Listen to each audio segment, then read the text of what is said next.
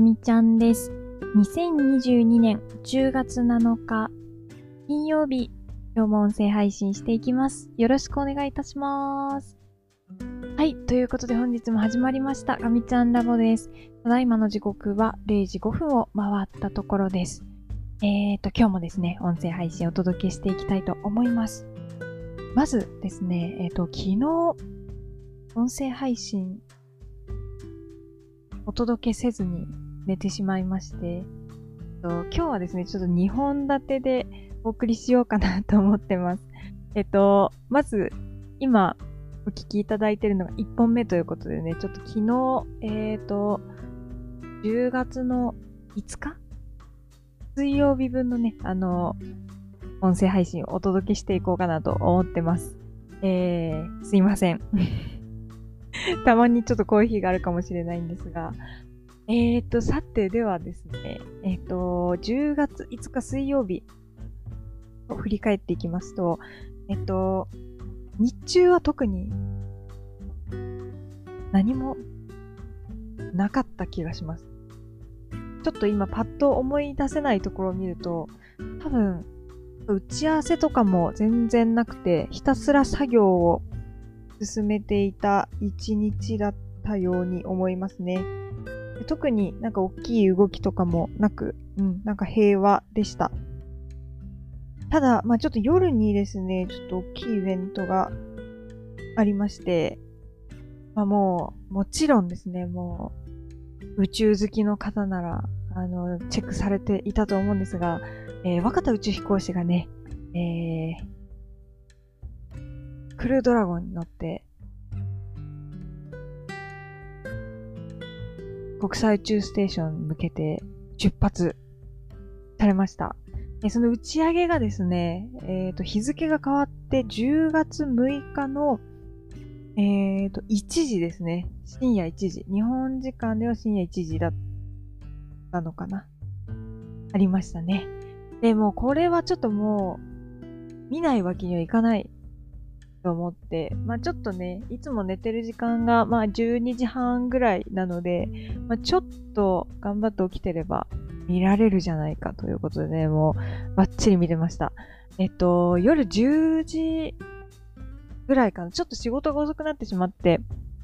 終わったのが確か9時過ぎとかだったんですけど、もう終わったらすぐ、えっと、YouTube つけて、NASATV をね、私は見るんですけど、JAXA の確か中継とかは、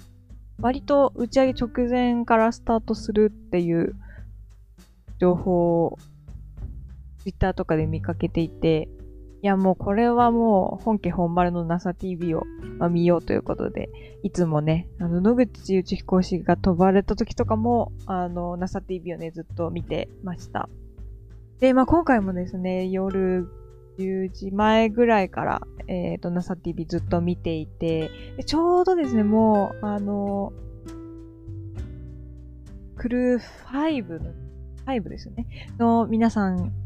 4名のね、皆さんが乗り込まれていくぐらいのタイミングで見始めることができて、もうあとはひたすら、ちょっとまあゲームしたりとかしながら待機してたんですけど、もう映像はね、ずっと流れてきていて、まあいろんなところでね、あの、打ち上げ前のチェックをされているところとか、あとはちょっとまあこれまでの歴代の、その、クルードラゴンで行った人たちのインタビューがあったりとか、まあ、結構ね、あの、ラジオ感覚でずっともう流しっぱなしで NASA-TV をあの見ていておりました。あの、メーガン・マッカーサー宇宙飛行士もね、出ていて、なんか、息子さんだったのかな？あの、一緒に、あの、インタビュー出てくれたりとかしていて、うん、なんか、あの、その、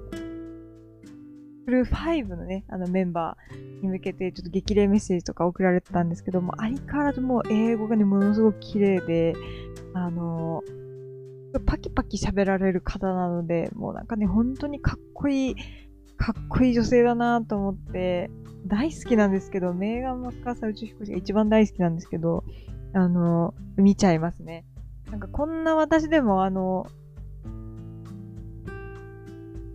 メーガン・マッカーサー宇宙飛行士の英語は割とわかるっていう感じで、でも、それくらい本当に、多分、レーガン若狭宇宙飛行士の存在がね、多分偉大だからだと思うんですよね。とにかく、なんかもう、論理立ててパキパキと喋られるし、でもユーモアもあって、いやもうあんなかっこいいね、女性になれたらいいなと思って、あの、憧れの人ですね。まあ、そういうインタビューとかがあったりもして、あとはまあちょっと打ち上げ前のいろいろなチェックとかがね、えっと、詳細に述べられていました。ちょっと印象に残ってたのは、あの、クルードラゴンのハッチその、い、えっ、ー、と、入り口と出口って言ったらいいんですかね。あの、場所の、あの、リークチェックがちょっと引っかかったっていうお話があって、まあ、あの、漏れがないかっていうね、あの、空気のね、漏れがないかっていうのを、徹底的に、あの、チェックされるんですけど、ちょっとね、その、クルードラゴンのハッチのリークチェックだけ引っかかったっていう話があって、まあ、なんで引っかかったかっていうと、髪の毛がね、その、ちょっとハッチのそのシール部分、あの密閉する部分のところにあったせいで、あの、リークチェックが通らなかったっていう話があって、まあそれをね、あのもう、作業されてる方が、忍者って言ってたけど、あの見た目忍者みたいな、あの 作業員の方なんですけど、もう、その方たちがさささっと作業して、まあ難なくね、あの、チェックはクリアしたっていう感じなんですけど、いや髪の毛も、わかるんだっていうのがね、やっぱあの、リークチェックさすがだなって思いましたね。まあ確かに、あの、コンマ、とかの、まあ、あの、隙間になるので、まあ、そういうものがね、あの、挟まってたら、まあ、チェックは通らないんだろうなっていうのはわかるんですけど、でも、いや、やっぱりそのレベルなんだなと思って、すごいなっていうのをなんか改めてね、実感したところです。まあ、それだけね、しっかりこう、あの密閉されたところでないと宇宙空間に行くことできないっていうので、まあ、改めてね、この宇宙空間の、あのー、環境の厳しさというか、本当に技術として非常に難しいことをやられてるんだっていうのを改めて実感をしました。で、まあ、あの、打ち上げはですね、もう本当に、すごい、もう、スムーズですよね。もうなんか、慣れてるなっっていう感じで、あっという間に宇宙に行ってしまいましたね。まあね、やっぱあの、カウントダウンの瞬間、こう、皆さんがね、こう、カウントダウンしてるのを、なんか、ついつい私もと思ってやってしまいますし、もうめちゃくちゃワクワクしますよね。もうとにかく安全に安全に無事に飛び立ってほしいっていう、もう、祈る気持ちでありながら、でも、そこに本当にワクワクが、あの、共存するっていうね、本当に、すごい不思議な感覚ですよね、あれはもう。何回見ても素晴らしいなと思って。で、まあ、打ち上げもね、本当にま順調にいって、で、当日というか、その、現地のお天気もものすごくもう、あっという間にね、もう飛んでいってしまいましたね。で、確か地上100キロ手前ぐらいで、えっ、と、1段切り離して、で、今もう200キロぐらい行ったところで、もう、もうもう宇宙なんですけど、行ったところで、まあ、2段切り離しっていう、まあ、そんな感じでしたね。で、1段を、その地上100キロのところで切り離した段階で、映像が2つに分かれて、で、右半分が、まあ、その2段とそのクルードラゴンの映像。で、主に2段のメインブースター、もう真っ赤っかになってるね、あの、ブースターのところが映ってるんですけど、で、まあ、左側には、えー、1段がね、地上に地上にというか地球に戻っていく映像が両方映し出されてて、もう2段から上はさらにさらに宇宙へ。で、えっ、ー、と、1段は会場にある、その、再利用するためにね、あの再着陸するので、に戻っていくっていう、なんかこう、すごい不思議な感じですよね。えー、確かおよそ打ち上げから13分から14分ぐらいの間には、もう、えっと、軌道投入っていう形でもう2段も切り離して、で、えっ、と、まあ、推進力としてももう特に必要としなくなって、まあ、この軌道、ただ ISS に乗っかるようなその軌道に乗っかるので、であとはもう ISS にあの向かっていって、だいたい1日くらいですかね。だからもうそろそろなのかなあの、ISS にね、ドッキングするっていう、あの、工程になってます。で、もう相変わらず感動するのがやっぱ一段の再着陸ですね。あの、絶妙な制御は何なんでしょうっていう感じで、もうめちゃくちゃワクワクします。あの本当にね、こう、綺麗に、その、会場に置かれた、あれ、なんて言うんですかね、あの、着陸台、多分他の言い方があるんですけど、そこにね、吸い込まれるようにしていて、